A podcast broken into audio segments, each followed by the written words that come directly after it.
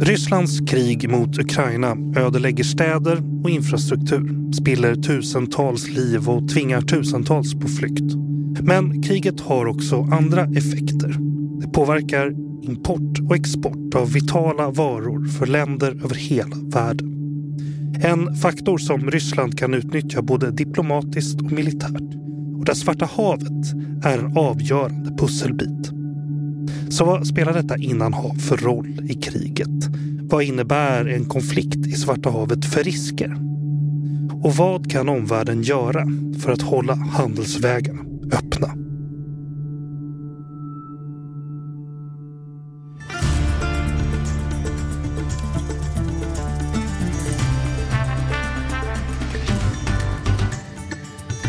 Du lyssnar på Utrikespolitiska institutets podd Utblick och jag heter Jonas Lövenberg.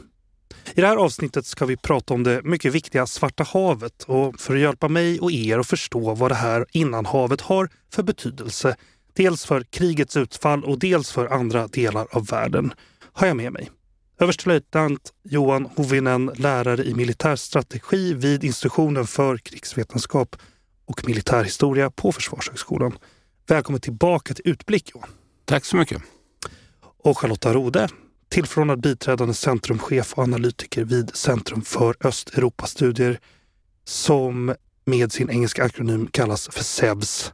Alltså inte Lotta utan, utan Centrum för Östeuropastudier. Välkommen Lotta! Tusen tack! Får jag kalla dig för Lotta? Jag brukar kalla dig det på jobbet. Det går ju väldigt bra. Det går bra. Och sen ska jag säga en sak också. Du har nyligen skrivit en rapport som handlar om delar av det här vi ska prata om idag och den heter Food Fertilizer and Global Leverage Stepping Out of Russia's Game som jag tycker att ni som lyssnar ska kolla in. Jag lovar att påminna om den innan vi är klara här idag också. Vi börjar som vanligt med att försöka skapa lite kontext så. Jag tänkte vi börjar med geografin. Var hittar vi Svarta havet och vilka länder har kust mot det här innanhavet? Lotta? Alltså, Svarta havet är faktiskt ett bihav till Ah. Medelhavet, fick jag lära mig. Ett, Så innan har vi fel då? ja, det är nog också rätt Ja. skulle jag tro, men bihav hittade jag någonstans. Och det finns sex länder som gränsar till Svarta havet. Tre stycken NATO-länder, alltså Rumänien, Bulgarien och Turkiet. Sen har vi då två stycken länder som Ryssland försöker dominera, Ukraina och Georgien. Och sen Ryssland själv då. Just det. Hur stort är det här havet? Om man kan, ska man, man kan jämföra med Östersjön? Det är väl lite samma storlek va? Skulle jag säga. Skulle tro det. Mm. De skjuter från, Om man skjuter från tänker, öster. skjuter från öster och tänker lite högt. Så. Ja, just det. Just det. Och, och vi ska vara försiktiga vad vi skjuter på. Men absolut. Är det något mer vi ska säga om geografin här? Alltså, om man skulle liksom gå ner från Odessa så är det ju en ganska spännande geografi. Alltså Odessa då, den stora hamnen i Ukraina. Väldigt viktig för spannmålsexporten inte minst. Sen om vi rör oss neråt så har vi Donaudeltat, alltså Donau, den stora floden som går in i Europa och som man också använder för inte minst spannmålsexport nu när Svarta havet är blockerat. Och det ligger på gränsen till Rumänien. Där finns också en stor hamn, Constanza, som också används för att få ut ukrainskt spannmål ur landet. Sen rör vi oss då ner Bulgarien och sen Turkiet. Där har vi Bosporen, det vill säga utfarten eller infarten till Medelhavet som är så otroligt viktigt strategiskt. Just det, och vi ska återkomma till Turkiets roll här, men det ger ju Turkiet kontroll om inloppet till Svarta havet. Precis så. Precis så. Och sen rör vi oss uppåt så har vi ju då Georgien som jag nämnde och sen naturligtvis de ryska hamnarna, alltså de hamnarna som, eh, som tillhör liksom Ryssland proper. Ja. Eh, Det är ju lätt att man glömmer bort att Ryssland har ju faktiskt hamnar i Svarta havet. Man behöver egentligen inte Krim för, eh, för att ha det här utloppet. Och hela Krim ligger i Svarta havet dessutom. Krim och Azovska sjön. Ja. Bra, då har vi någon eh, spaning på, på geografin i varje fall. Så 2014 tog Ryssland Krim och det har ju, nu har det ju trappats upp ordentligt sedan det fullskaliga, fullskaliga kriget bröt ut. Så hur ser den militära situationen ut i Svarta havet då, Johan? Ja, men Svarta havet i sig har väl kanske inte varit centrum för stridigheterna de senaste ja, snart 19 månaderna. Utan det har ju mera varit en, en yta som Ryssland genom sin marin egentligen kontrollerar till stora delar.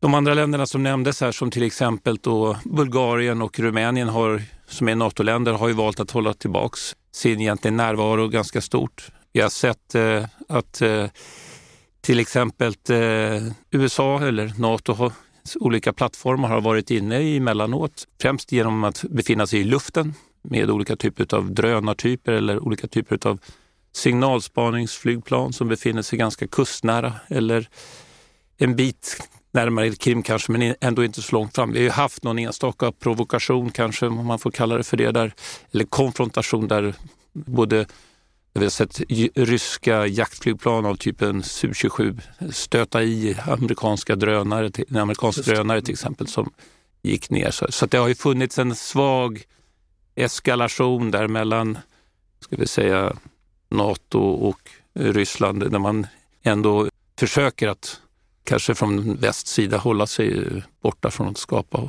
situationer som skulle kunna driva på eskalationen. Sen har ju Ukraina haft en del militära framgångar, framförallt på sistone. Och hur, hur jobbar Ukraina då? Vi får ju rapporter om ganska innovativ krigföring då för att vara till sjöss. Ja, man kan väl säga att efter att man eh, våren 2022 sänkte eh, den eh, robotkryssaren Moskva så har den ryska sidan varit ganska passiv med Svarta havsmarinen.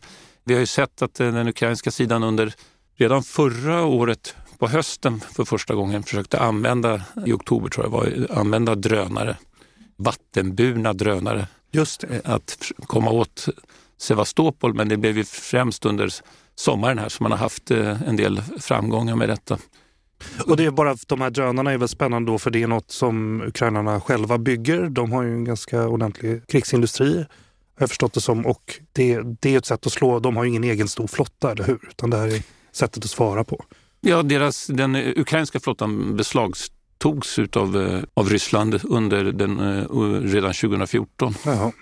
Så att det, det är ett enstaka fartyg som då befann sig i Odessa och sen så var det ytterligare ett fartyg som befann sig på internationell insats i, i Aden, som hade varit i Adenvik eller om det var i Medelhavet, kommer inte riktigt okay. ihåg. Mm. Som sedan gick tillbaka och la sig i, i Odessa. Annars så är det väldigt begränsat så att man har ju då fått eh, skapa nya okonventionella metoder och där i, i finns bland annat de här vattenburna drönarna utav olika modeller eh, där man bland annat har slagit mot Krimbron och med viss framgång, påverkat hela brofundamentet där. Och sen har man då slagit mot olika typer av fartyg, bland annat ett eh, landstigningsfartyg och sedermera också en oljetanker. Mm. Just det. Och sist här nu så hade man ju en kraftsamlad insats med eh, kryssningsrobotar som man fällde från Su-24-flygplanet. Alltså ett ukrainskt? Ett ukrainskt Su-24 ja. som man släppte mot eh, Sevastopol och framförallt då primärt inriktat mot eh, torrdockan i Sevastopol, mm. det reparationsverkstaden. Där man då med tio stycken kryssningsrobotar och uppgifterna säger också tre drönare gjorde att man slog ut en kiloubåt och ett en landstigningsfartyg utav typen Ropusha, motsvarande det som man hade tagit tidigare med en vattenburen drönare. Och sannolikt så har man också skadat den här torrdockan då också. Det, Just det. blir problem med reparationerna framöver och ja. det är nog en strategisk insats. Sen, sen så en, en, sak till då. Jag, jag tittar ju innan de här programmen tittar jag ofta mycket på nyhetssändningar och det kommer rapporter om minering som liksom driver ut i, in på andra territorialvatten och sånt där. Kan man säga någonting om, om, om det läget, om mineringen? Det är, nog, det, det är nog svårt att säga någonting om det. Mm. Och det är också, det där är, det är alltid svårt med miner för att miner har en tendens att, flytta på sig. Ja, de flyter ju ofta. De flyter, men de ska ju förhoppningsvis kunna ligga fast också. Man, ja, just det. Men det är inte säkert att de gör det. Flyttar de på sig så är det också svårt att säga var och vem som har lagt ut dem. Mm. Mm. Och det där skapar en, på något sätt en, en gråzonsområde som jag tror i det här fallet gynnar den ryske, ryska, ryska marinen. Ja, ryska. Så det, och det blir ju på något sätt, ja. Eh, det här är också en del i den krigföringen mot Ukraina och den ukrainska ekonomin, att man skapar en osäkerhet runt mm. minläget och på det sättet så blir det också osäkert för sjöfarten och handeln och försäkringspremierna stiger. Precis så. Just det. Apropå det här då, det handlar ju mycket om export och import här. Dels kriget i sig i Svarta havet men också det som det påverkar. Då. Så vilka är de viktigaste varorna som transporteras på Svarta havet, Lotta? Både för rysk och ukrainsk del och kanske för hela regionen. Alltså det, det, hela Svarta havet är ju verkligen en liksom genomfartsled för väldigt mycket export som är viktig för hela världen. Och det handlar ju om livsmedel, framförallt spannmål. Det handlar om handelsgödsel, där inte minst Ryssland är en stor exportör. Många länder i hela världen, alltså Brasilien, Mexiko, är beroende av, av det här handelsgödslet. Och så handlar det om energi av olika slag, alltså olja och gas. Så att, eh, genom Svarta havet så rör sig också en del av de här spökskeppen som vi hört talas om. Alltså de, eh, de skeppen som Ryssland för ut olja på och som eh, inte håller den klassning som vi kanske vill ur miljösynpunkt. Mm. Att fartyg ska ha och inte har samma försäkringar och sådär. Kan vi säga någonting om hur stor del av världens import, export av, av spannmål det handlar om? För det är ju ändå en stor kaka mm. här. Det, det, är en jättestor del. Och tittar vi på Ukraina till exempel, före den 24 februari 2022 så stod Ukraina för ungefär 10 procent av den globala veteexporten, alltså det vetet som kom ut på globala livsmedelsmarknader och Ryssland stod för ungefär 20 procent. Så det här är ju, det är stora andelar och det är ju någonting som påverkar livsmedelspriser och möjligheten för folk att äta sig mätta i hela världen. Du nämnde fartyg här för att flytta olja och gas. Finns det andra sätt eh, att flytta energi i Svarta havet? Ja, men det finns också ledningar som går på olika sätt och det här har ju också varit eh, någonting som man pratar om väldigt mycket för att just få ut olika typer av energi från till exempel Centralasien till Europa utan mm. att behöva passera Ryssland. En annan sak då, Ukraina har ju bara kust mot Svarta havet men Ryssland har flera hamnar för att ta sig ut i världen. Kan vi säga något om, om situationen ser ut för dem? Liksom, vad betyder de här olika hamnarna för Ryssland och vad sätter det Svarta havet i för perspektiv? Går det att säga något om det Johan? Ryssland är ju, sträcker sig över flera världsdelar. Är det, ja. det är jättestort och sträcker sig över flera världsdelar. Ja. Och I det här fallet, så är, om man tittar i den västra riktningen, så är det ändå tre stora hamnar som, som Ryssland disponerar. Det ena är ju i Murmanskområdet. Den, den, och den kanske vi inte tänker så pass mycket på i dagsläget, men det är ju den som man ser framför sig också i framtiden kommer att spela ganska stor betydelse. Och den är norröver då? Den är norröver, i Murmansk är norröver. Ja.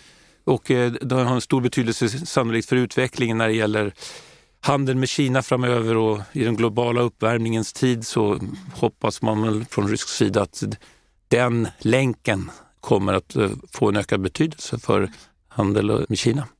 Det går ju förstås att ta det på järnväg från Kina också men eh, fraktmässigt så är det sannolikt på sikt billigast ändå att kunna gå Nordostpassagen. Ja, precis, som, som håller på att öppna sig.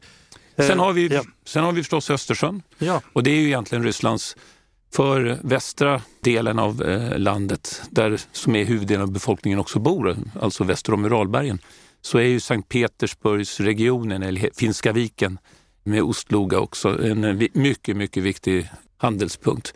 Och det är klart att med det läget som nu blir, också förändringen med finskt NATO-medlemskap och svenskt eventuellt NATO-medlemskap, så kommer ju också Östersjön att få en annan betydelse för, ja. för Ryssland. För att det blir, i händelse av en konflikt så blir det svårare att ha det här som en försörjningslink och därför kommer sannolikt Murmanskområdet att få en ökad betydelse.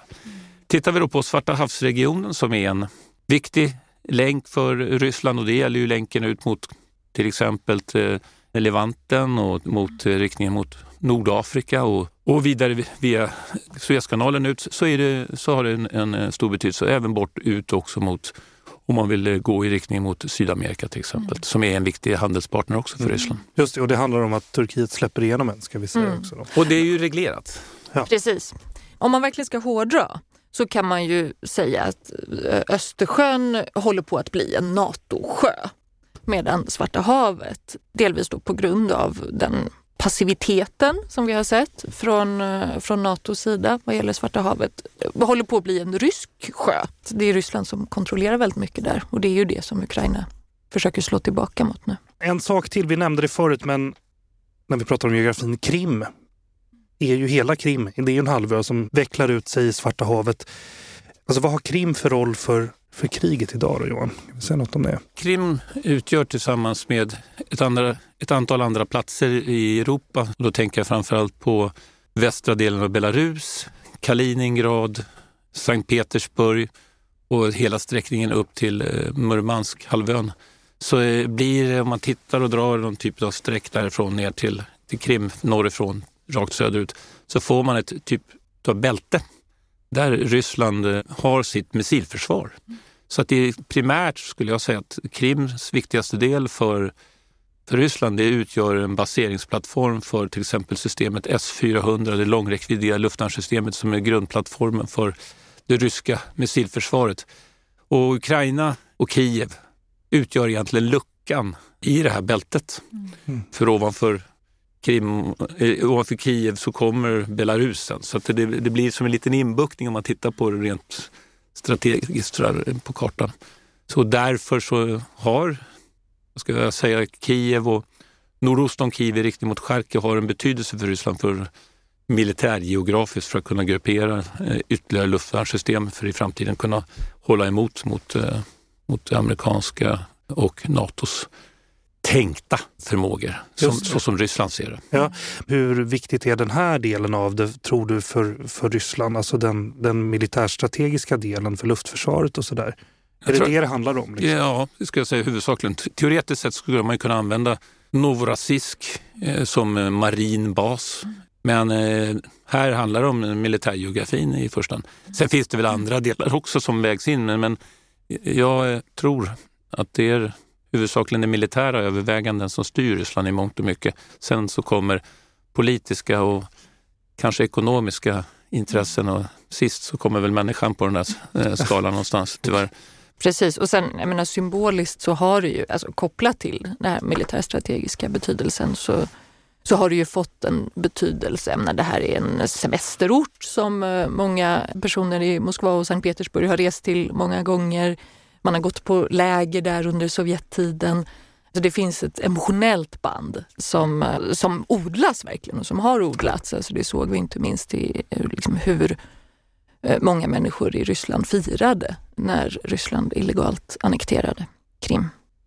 Vi har pratat om exporten och Ryssland gör ju flera olika saker för att sabotera eller försvåra Ukrainas export genom Svarta havet. Vilket vi ska återkomma ytterligare till, men jag tänkte börja med att säga något om vad det har för effekter. Så till att börja med, vad innebär en försvårad export för, för Ukraina? Alltså för Ukraina så är ju exporten av spannmål en enormt stor del och en viktig del av ekonomin. Och i ett läge där Ukraina i princip har gått in i en, en krigsekonomi, jag menar, alla resurser läggs ju på att försvara sig helt enkelt mot de ryska angreppen vilket ju är fullt naturligt, så är det ju betydelsefullt att få de inkomstkällor man kan få och få det att fungera. Sen är det ju också ett sätt att nå ut i världen och visa Ukrainas betydelse globalt. Den här maten som, eh, som kommer från Ukraina, den exporteras men det har också varit en viktig del av de humanitära insatser som görs runt om i världen. Alltså FNs livsmedelsprogram som alltså köper upp till exempel spannmål för att ta det till de absolut värsta hungerskriserna runt om i världen. De har traditionellt köpt väldigt mycket från Ukraina och det här är ju en källa till stolthet naturligtvis. Så att, att, att Ryssland blockerade den här exporten, det är ju någonting som påverkar den ukrainska ekonomin. Men det är ju också någonting som faktiskt gör att människor går hungriga runt om i världen. Och sen då också, Ukraina slår ju tillbaka mot den ryska närvaron i Svarta havet. Hur påverkar den ryska exporten och hur situationen i Svarta havet? Kan vi säga något om det?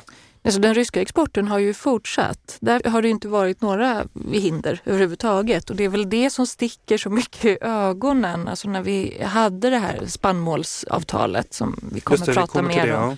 Ja. Så de ukrainska fartygen då med vete eller majs, de skulle inspekteras vid Bosporen av både FN, Turkiet och Ryssland medan de ryska fartygen passerade utan några som helst problem. Många av dem med stulet ukrainskt spannmål i lasten. Och det fanns också rapporter om att, eller det finns rapporter om att det har smugglats in vapen då från, från ryska medelhavsbaser in i Svarta havet på de här fartygen, alltså de ryska fartygen.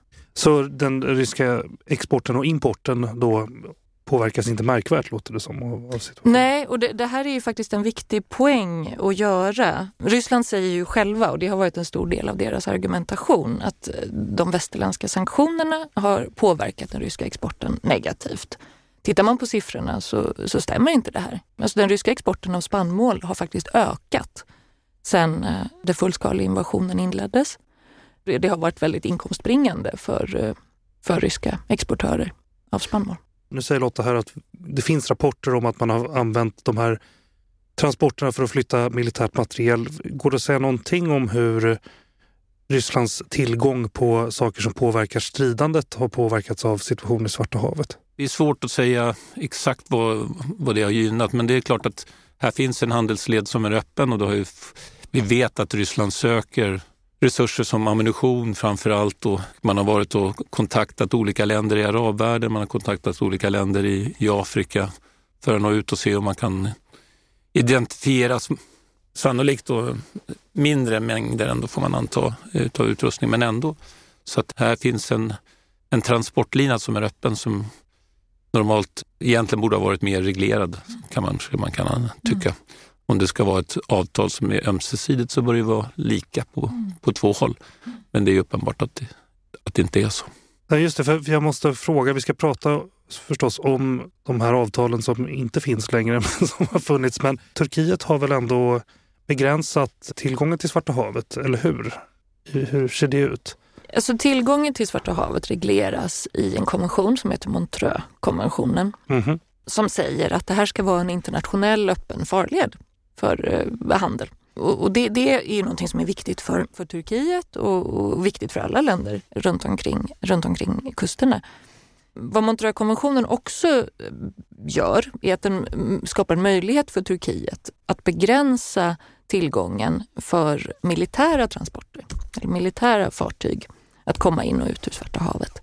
Så att nu, nu, får Johan rätta mig här om jag har fel, men, men eh, de länder som har en flotta i Svarta havet, de får ju ha den. Men man får inte föra in obegränsat nya fartyg genom Bosporen, då, alltså in i Svarta havet genom nej, Turkiska sundet. Vilket ju bland annat gör att Ryssland inte kan ta in de fartygen som ligger i Tartus, alltså den eh, ryska basen i eh, Syrien, obegränsat då, genom, genom Bosporen. Men det, Men det har också begränsat ja. till exempel Natos möjligheter och USAs möjligheter att, eh, att agera i Svarta havet. Precis så är det. Vi såg ju också i perioden före 24 februari 2022 att, att Ryssland under ett antal år förde, tillförde och prioriterade bland annat Svarta havsmarinen. Jag törs väl nästan påstå att det är väl den marinen som har haft högst prioritet om man jämför med de andra som är norra marinen uppe i Murmansk eller Östersjömarinen eller i Östersjön eller Stilla havsmarinen borta i Vladivostok samt mm. Kaspiska flottiljen i Kaspiska havet. Så den marin som har varit mest prioriterad får ändå anses vara Svarta havsmarinen. Kan man utläsa något i det beteendet att det har funnits en längre plan? Eller? Om man går tillbaka och tittar, jag minns att vi tittade, jag besökte själv Svarta havsmarinen eh, våren, jag tror att det var 2011, 12 år sedan. Sådär.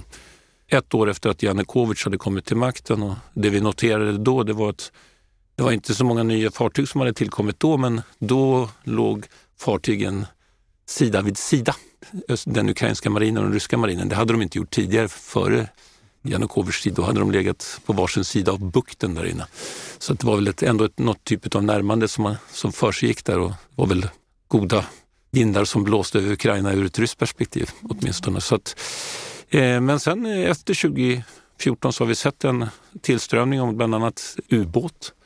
Man hade en gammal ubåt tidigare men nu har det tillkommit ytterligare och bland annat en av de som slogs ut här i den senaste mm. attacken mot Sevastopol som bland annat används för att skjuta kryssningsrobotar av typen Kaliber mot, eh, mot Ukraina under ett och ett halvt års tid. Så det var ett betydande slag. Ser vi några andra effekter? Det är svårt att köpa spannmål Gödslet, vad spelar det för roll till exempel? Om jag får börja med spannmålet. Så, ja, alltså det, mm. det, det, tittar vi på vad som hände med de globala livsmedelspriserna ja. precis efter den 24 februari förra året så sköt de i höjden. Det, det kände ju även vi här. Ja, det kände ja. även vi här och det mm. fortsätter vi ju känna och det ser man på många håll runt om i världen. Och det är naturligtvis någonting som drabbar de länderna som, som är svagast eller allra mest och de här priserna de har gått ner en del då i och med att man har hittat olika lösningar för att få ut spannmålet, alltså de här spannmålsavtalen, olika exportvägar genom Europeiska unionen till exempel. Det som är viktigt att komma ihåg med det där, det är att det handlar om att få ut det här spannmålet på världsmarknaden. Det handlar inte om att det ukrainska spannmålet absolut måste gå till de allra fattigaste människorna i världen för att när det uppstår en brist på livsmedelsmarknaden mm. så blir det en volatilitet, det blir en osäkerhet, det blir lite skakigt och det är det som höjer priserna. Det är ju det som... Eh, tillgång och efterfrågan. Tillgång och efterfrågan, precis. Mm. Där får man också passa på att liksom slå hål på en av de här ryska eh, propagandamyterna. Det vill säga att liksom de här spannmålsavtalen de har inte varit vattenvärda för att spannmålet har inte gått till de hungrigaste människorna i Asien och Afrika. För det första är det en sanning med modifikation. Det stämmer verkligen inte helt och hållet. Men det är också så att det spelar inte så himla stor roll för livsmedelspriserna och det är livsmedelspriserna som är den stora utmaningen. Så länge livsmedlet kommer ut på marknaderna så har det en positiv effekt. Har vi trippat runt det här spannmålsavtalet. Vad är det för spannmålsavtal? Berätta hur det funkar. Nej, men det, det, var, det funkade ska, ja, säga. funkade ska vi säga. Och det, ja. är faktiskt, det, det, är också en sån här rolig sak. Det är faktiskt inte ett avtal utan det är två. Mm. Det finns ju folk som tänker att det här är en eh, föregångare till någon form av fredsavtal mellan Ryssland och Ukraina. Så är det alltså absolut inte av väldigt, väldigt många skäl. Men, men liksom bara rent formellt så ska vi komma ihåg att det här är faktiskt två stycken avtal. Det var Turkiet och FN som förra sommaren, alltså sommaren 2022 i juli, faciliterade två stycken avtal, ett med Ryssland och ett med Ukraina, som skulle möjliggöra att man exporterade spannmål från tre stycken hamnar i Ukraina, tre utpekade hamnar, genom en särskild korridor som sen då skulle kontrolleras av Ryssland, Turkiet, FN och Ukraina när det sen då skulle passera på spåren. Så att alla fartyg var tvungna att registrera sig i ett särskilt koordinationscentrum.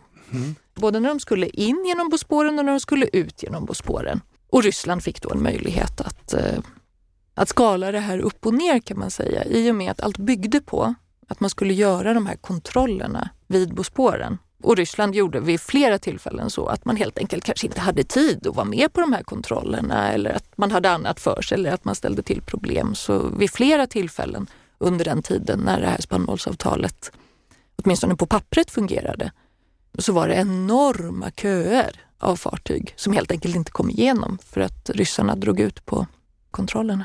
Och vad heter de här olika avtalen då? Kan vi få namn på dem? Alltså på engelska kallas det för Black Sea Grain Initiative. Mm. Och det är två stycken identiska avtal med Ryssland och Ukraina.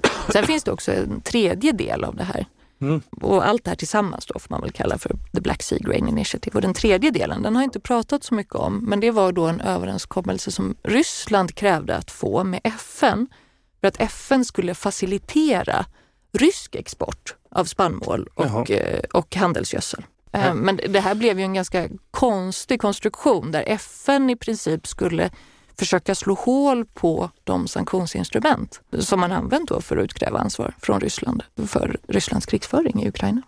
Det, det, var ju verkligen en nödlösning när man skulle få till de här. Det handlade ju om att få ner livsmedelspriserna så fort det gick. Vilket man också delvis lyckades med, inte bara på grund av de här avtalen, men, men delvis på grund av de här avtalen.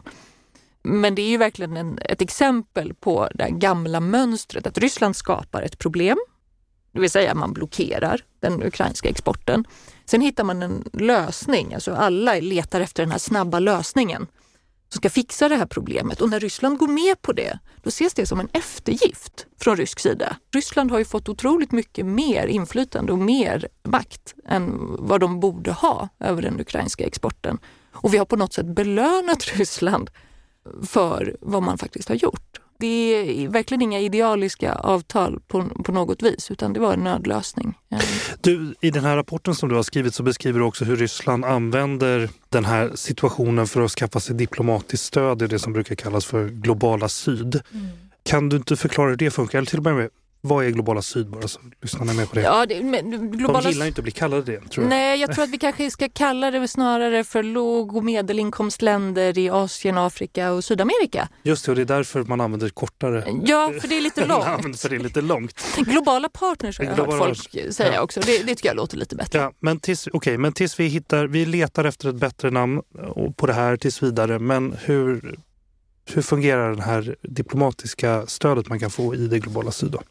Nej, men det, Ryssland har ju flera sätt att, att, få till det. Det ena är ju den här sanktionskritiken och den har ju varit, den har ju varit väldigt tydlig och där har man försökt få med de här länderna på, på banan. Men som jag sa tidigare, det här är ju hittepå från rysk sida. Ryssland har inte haft några stora problem att eh, exportera sitt spannmål. Och de problem som man möjligen har haft, alltså kopplade till eh, liksom banker och försäkringar och så, har man hittat vägar runt. Det har ju helt enkelt varit ett sätt för Ryssland att få med sig flera länder i att kritisera de västerländska sanktionerna.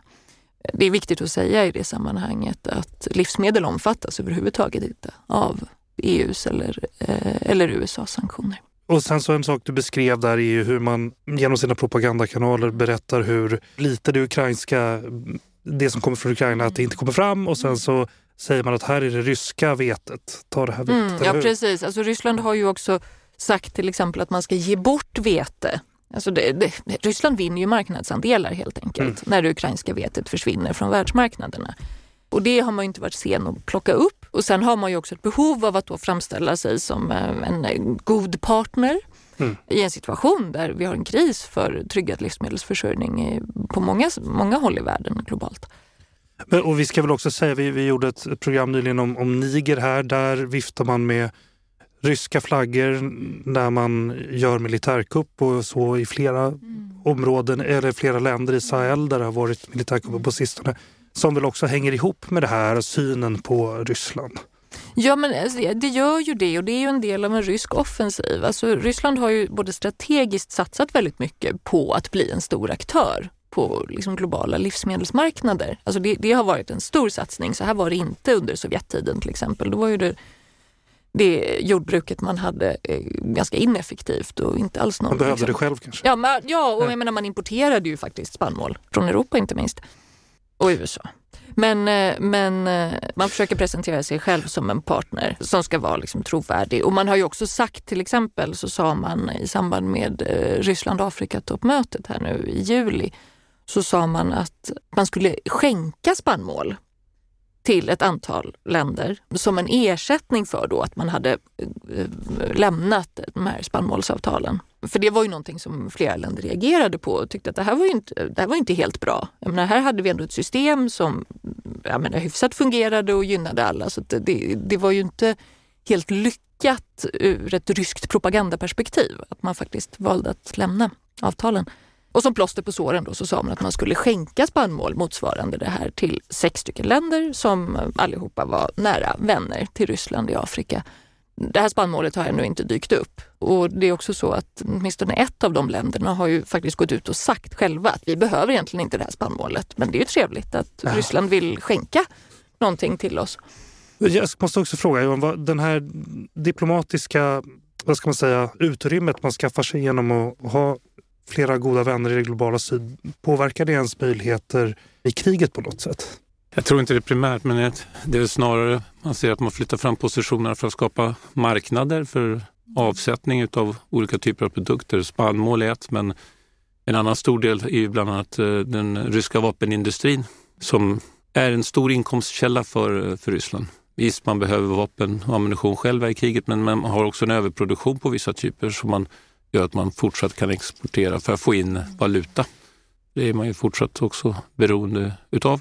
Och jag tycker mig, när man tittar på det lite närmare så ser man att det primärt så verkar man ha riktat in sig på gamla traditionella franska intressenområden. Mm. Just det, för Frankrike är också en, en, part man ogillar i de här gamla länderna, eller hur? Ja, och då blir det på något sätt så är det så här där Frankrike har intressen i Niger till exempel, Niger till exempel mm. här, eller Mali så ser det ut som att man har på något sätt försöker splittra, ska kanske säga, de franska intressena på något sätt i, i Afrika.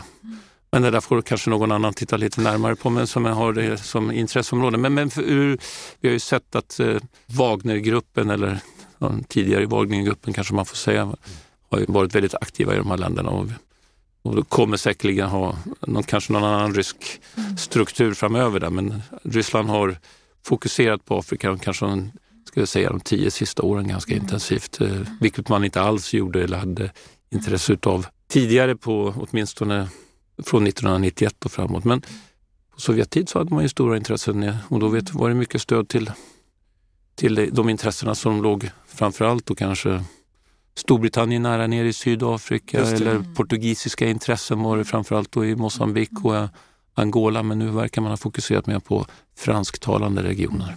Ja, det finns ju många gamla lojaliteter i Afrika till eh, Ryssland från Ja, eller till Sovjetunionen, Ja, till egentligen. Sovjetunionen det ska man ju ja. komma ihåg. Ehm, Ja. men, men jag menar, det handlar ju på något sätt om att sätta tonen globalt. Vilket ju faktiskt är ganska oroande med tanke på vad Ryssland har gjort och liksom att Ryssland som medlem i FNs säkerhetsråd, permanent medlem i FNs säkerhetsråd, har gjort sådana flagranta brott mot internationell rätt. Men jag tror faktiskt att för Ryssland spelar det ju roll hur, hur olika länder i globala syd ställer sig. Alltså det är inte roligt för Ryssland att inte ha några vänner och det är inte roligt för Ryssland att eh, när FNs generalförsamling röstar om eh, Rysslands krig mot Ukraina och hur man ska hantera det, att det hela tiden är överväldigande majoriteter av, av länder som, eh, som faktiskt röstar för att stå upp för den internationella rätten och för Ukraina.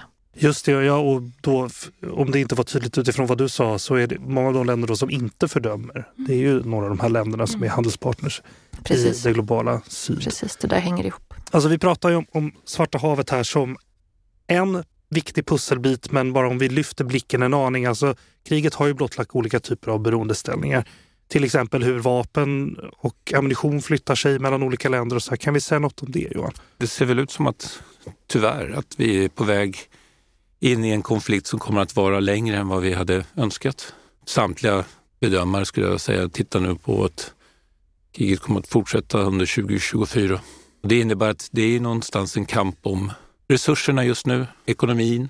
Och som vi har pratat om här när det gäller spannmål ser vi att Ryssland har fokuserat på att gå nu de senaste månaderna mot en mot den ukrainska infrastrukturen som är kopplad till hamnarna i Mykolajiv, i Odessa, i Ismail i, i Donaudeltat, i Reni också som ligger där för att förhindra att den ukrainska ekonomin får ett, ett stabilt flöde som också då kommer, precis som Lotta var inne här på, att skapa någon typ av beroendeställning eller påverka åtminstone eh, ett antal länder i globala syd.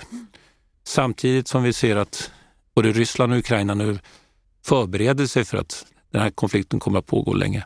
Vi såg senast i veckan här hur Ryssland otroligt nog, ska man nästan säga, vänder sig till Nordkorea. Vi såg i slutet, i, i somras här så såg vi hur Shoigu, Sergej Shoigu, försvarsministern i Ryssland, åkte till Nordkorea för första gången sedan 1991 tror jag att det är, som Ryssland hade en delegation dit.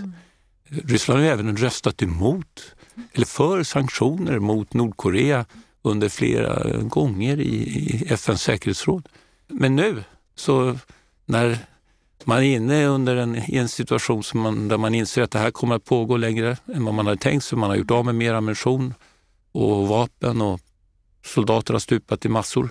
Så måste man vända sig dit det finns ammunition och då är det bland annat hos Nordkorea. Och även andra länder, vi har sett Iran tidigare där man har hämtat drönare och även möjligen också någon typ av kryssningsrobot. Och man är på väg och letar efter olika partner som kan bidra med olika delar. Det finns även länder i Afrika som har fått sig dit man har vänt sig, dit man har exporterat tidigare för att få lös lite mera grejer, som, som vi har varit inne på här. Så att de här överblicken som, man, som vi tittar på här nu, den är, den är viktig därför att Ryssland är isolerat. Mm. Men man måste vända sig till kanske de partner som man inte hade prioriterat i normalläge. Och här utgör också förstås Kina en, en, viktig, en viktig del så att säga. Så nya nätverk, nya leder, transportleder och, Mm. och nya kontakter för, för Ryssland framöver kommer vara fortsatt viktigt. För man kommer att förbli ännu mer isolerad än man har varit tidigare. Mm. Och Svarta havet är en av nycklarna till eh, Just det. Mm. ut i världen för, för Ryssland. Och just i den riktningen, om vi tittar, talar globala syd, så är ju Svarta havet nyckelinfallsporten. Alltså just spannmålet och liksom livsmedelsexporten är ju ett sätt för Ryssland att komma ur den här isoleringen. Det är därför det är så otroligt viktigt för Moskva. Och, och då blir det också viktigt att systematiskt se till att Ukraina inte kan vara en spelare på den här banan. Och det har vi ju sett hur man har gjort. Och det, jag menar, vi, vi har pratat om Svarta havet men det är ju en bredare kampanj. Alltså, Mm. Man har minerat jordbruksmark, man har förstört infrastruktur. Alltså det gäller både silosar för, och, för spannmål och det gäller infrastruktur, precis förvaringen och det gäller liksom hela infrastrukturen, hamnarna Och nu även attacker mot infrastrukturen för spannmålsexport vid Donau, alltså farligt nära Rumänien. Vi ska inte heller glömma bort att när man sprängde Kachovkadammen till exempel mm. så förstör man också Ukrainas huvudled för utförsel av spannmål. Alltså mm. när man transport, som ska transporteras. Hela Dnepr är ju en transportled inom Ukraina, för, bland annat då för, för spannmål och andra jordbruksprodukter som ska ner till hamnarna Mykolaiv och sen vidare bort också till Odessa. Så att, eh, det är ju ett, eh, ska man säga, ett systematiskt underminerande utav den ukrainska ekonomin som har pågått under en ganska, under en ganska lång tid. Vi såg förra hösten till exempel hur man inriktade sig mot energinätet och ska jag säga att den här våren med Kachovkadammen och sedermera attackerna mot hamnarna i Svarta havet och i Donaudeltat. Det är ju ett sätt att slå mot den ukrainska ekonomin helt enkelt. Mm. Och också ett sätt att slå mot den, eh, alltså, eh, den europeiska sammanhållningen. Alltså här finns, det här är lite grann ett sidospår, men eh, det som händer när man inte kan exportera genom Svarta havet det är ju att man då istället försöker hitta sätt att exportera genom de angränsande EU-länderna. Och nu pratar jag liksom om Polen, nu pratar jag om Rumänien, Ungern, Slovakien. Och det här skapar ju stora motsättningar politiskt och jag menar, det är politiskt kontroversiellt i de här länderna. Och vi ser ju att nu har ju både Polen, Ungern och Slovakien bara här i dagarna infört egna, alltså man har gått bortom vad eh, kommissionen, alltså EU-kommissionen har beslutat och man har infört egna begränsningar av import av ukrainskt spannmål till de här tre länderna. Det här har kanske att göra med val och kommande, alltså behov från regeringarnas sida att visa sig starka inför, inför kommande val i de här länderna. Men det har ju verkligen varit någonting som gör att man kan ifrågasätta den europeiska solidariteten med Ukraina och inte minst ett land som Polen som ju verkligen har stått längst fram i, i stödet för Ukraina och som plötsligt då när det rör den egna jordbrukssektorn blir väldigt nervöst och känsligt. Mm. Just det, sen ska väl också sägas att det är svårt att jämföra ett, ett stort bulkfartyg eller containerfartyg med vad man kan flytta på väg. Det är ju billigt, relativt billigt att frakta till havs och väldigt dyrt och kräver stora investeringar i infrastruktur för att frakta landvägen. Vad ser vi för risker för en ytterligare eskalering i Svarta havet och att det skulle bli mer kontakt mellan de här olika stridande parterna, Johan? Vi har ju sett också den ukrainska sidan flytta fram positionerna när det gäller att ta kontroll över till exempel olika typer av oljeplattformar. De två som man tog kontroll över senast, de så kallade bojkottornen, mm. har ju också en, en funktion i, i, Svarta havet där, som handlar om förvarning för fartyg eller för flygplan. Om man har olika typer av radarsystem på de här så får man en, en, en helhetsbild över alla rörelser som eventuellt sker på ytan och och i luften över Svarta havet. Så det här var en viktig del för den ukrainska sidan. Det finns ytterligare plattformar som ligger närmare Krim. Vi får väl se vad den ukrainska sidan kommer att genomföra för någonting. De har inte så mycket militära resurser utan det vi har sett här har ju varit någon typ av specialförbandsliknande enheter som har tagit kontroll över det här och de har ju också gjort någon operation där man slog ut luftvärnssystem S-400 på marken. Så jag tror att det kanske är mer av den typen av räder från den ukrainska sidan, den ukrainska mm. sidan som kommer att vara möjlig. Den ryska sidan tror jag fortsatt kommer att vara ganska avvaktande. Det är väl möjligt, vi har ju sett hur man har försökt att genomföra kontroller vid fartyg som har gått längs kustlinjen upp mm. mot Odessa och hamnarna i Donaudeltat där. Vi får väl se om, om, om, Ryssland kommer att fortsätta med den typen av aktiviteter. Det, jag, jag, tror att det kan bli svårt för Ryssland att operera sig på det sättet. Mm. Det är någon liten eskalation som har, som har ökat här och mm. med de här drönarna som ukrainarna har så skapar det en stor osäkerhet för Ryssland. Mm. Så på något sätt ett nollsummespel någonstans där men, men det finns en, en liten ökning på eskalationen i, i riktad mot varandra. Mm. Men man, man, kan väl tillägga det att Ukraina de senaste dagarna har inrättat en egen korridor för just handelsfartyg. Till en början så, så handlade det om fartyg som exporterade andra saker än spannmål, det kan vara metaller till exempel, som man helt enkelt gav fri lejd ut ur hamnarna kring Odessa. För de har helt enkelt suttit fast där ända sedan 24 februari förra året.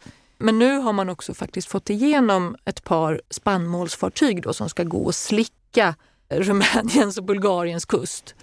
Eh, och sen komma ut i, genom Bosporen. Och det här är då någonting som man gör som en ersättning för de här spannmålsavtalen som, som Ryssland har lämnat. Proportionen här, vad kostnaden för en sån här, sånt här drönarfartyg och ett, ett stort militärfartyg.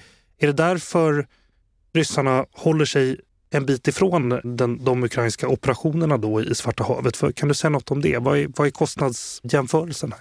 Ja, jag tror att eh, ett sånt här större fartyg, det kan man säkerligen räkna på att det kostar en miljard kronor eller, eller mer. Ett sånt större fartyg ska byggas jämfört med en, en sån här typ av drönare. Den kanske kostar en eh, par 300 000 kronor. Så att det blir en oproportionerlig kostnad egentligen. De där drönarna är också ganska svåra att upptäcka för att de har en sån liten radarmålyta och rör sig också relativt snabbt betydligt snabbare än vad fartygen gör. Så att på det sättet så är det, en, det blir känsligt. Om, vi har ju sett att de huvudsakligen vill anfalla i mörker också för att även om de kan upptäckas kanske med, med radar när de har kommit lite närmare så är tiden till att bekämpa dem och då måste man använda en automatkanon eller tungkulspruta. Mm.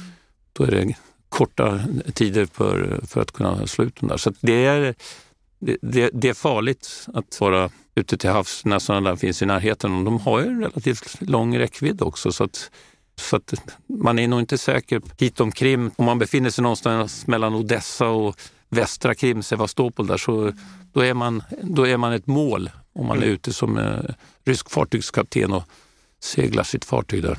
En annan sak du nämnde, Lotta, försäkringarna vill du gärna säga någonting om. Hur är det med försäkringar på spannmål? Nej, men på samma sätt som det är farligt att vara ett ryskt fartyg någonstans där mellan Odessa och Sevastopol så är, det ju, så är man ju verkligen ett mjukt mål ja. om man är ett spannmålsfartyg som, som rör sig från en ukrainsk hamn till Bosporen och sen ut i Medelhavet. Det fanns ett system för det då när man hade de här Svarta havsavtalen, här Black Sea Grain Initiative och nu finns inte det systemet längre.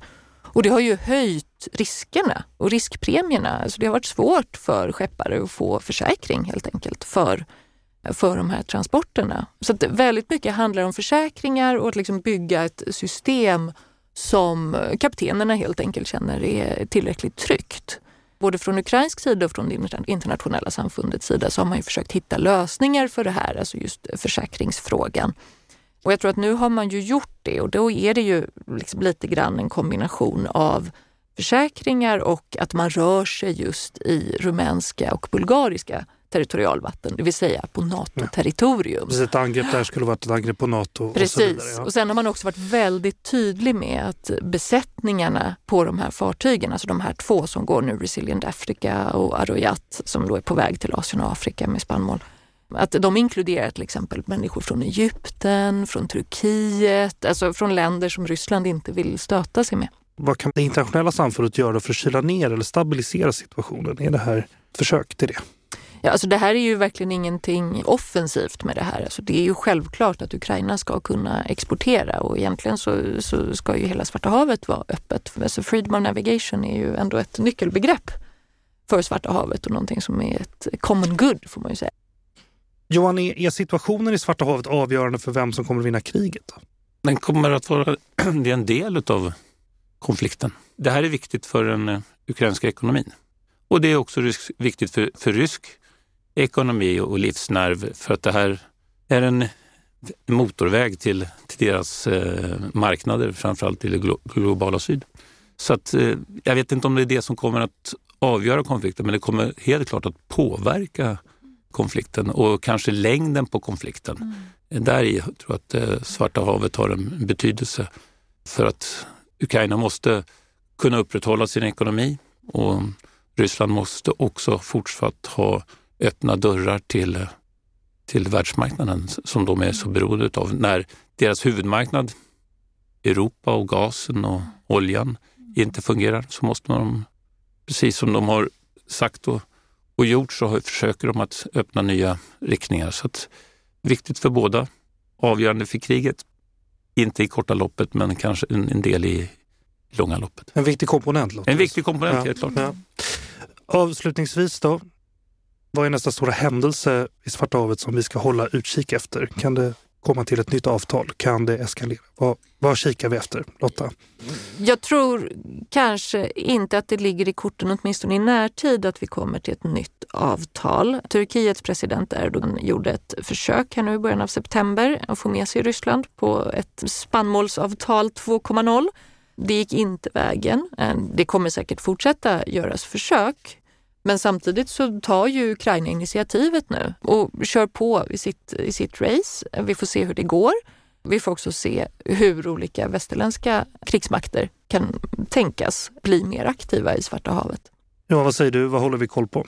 Jag tror att vi, vi får inte utesluta att, det, att vi kan se en eskalation avseende de här fraktfartygen som går med, med spannmål eller med annat som kommer från Ukraina.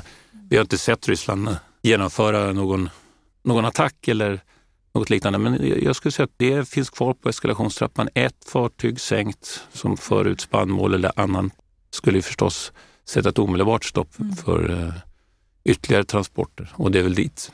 Det är det som är kvar att göra för, för rysk räkning. Vi har ju sett nu att man har valt att inrikta sig primärt mot infrastrukturen.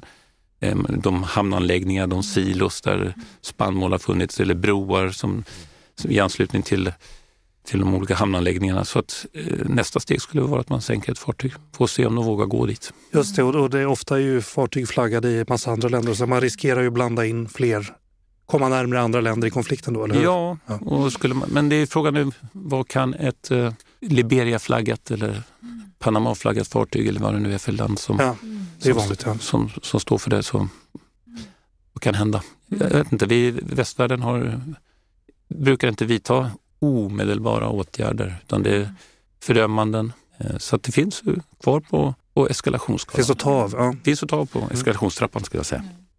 Absolut, och där blir det ju ett pris för Ryssland att betala om det skulle bli så i relation till eh, det globala syd. Men det kan man säkert Just. hantera med, med propaganda och, och lögner. Men, eh, men det, det, det är nog Moskva väldigt medvetet om att det är där på något sätt svårigheten ligger. Vi håller ögonen öppna. Överstelöjtnant Johan Hovinen, lärare i militär strategi vid institutionen för krigsvetenskap och militärhistoria på Försvarshögskolan. Charlotta Rode, tillförordnad biträdande centrumchef och analytiker vid Centrum för Östeuropastudier. Vilka långa titlar ni har. Tack för att ni kom. tack för att vi fick komma. Tusen tack. Nu har du lyssnat på Utrikespolitiska institutets podd Utblick. Glöm inte att trycka på prenumerera-knappen där du lyssnar på oss. Vill ni veta mer om UIs forskning och omvärldsbevakning, kika in på ui.se. Och vill ni läsa Lottas rapport Food, Fertilizer and Global Leverage Stepping Out of Russia's Game så hittar ni den på Centrum för Östeuropastudiers egen sajt sevs.se där SEVS stavas S-C-E-E-U-S.se. Jag kommer också länka till rapporten på Utblicks egen sajt så ni hittar den på samma sida som avsnittet. Vår vignett är komponerad av Friden Frid. Vi spelar in hos Red Means Co och i kontrollrummet idag sitter Kyle Rosén. Jag heter Jonas Lövenberg. På återhörande.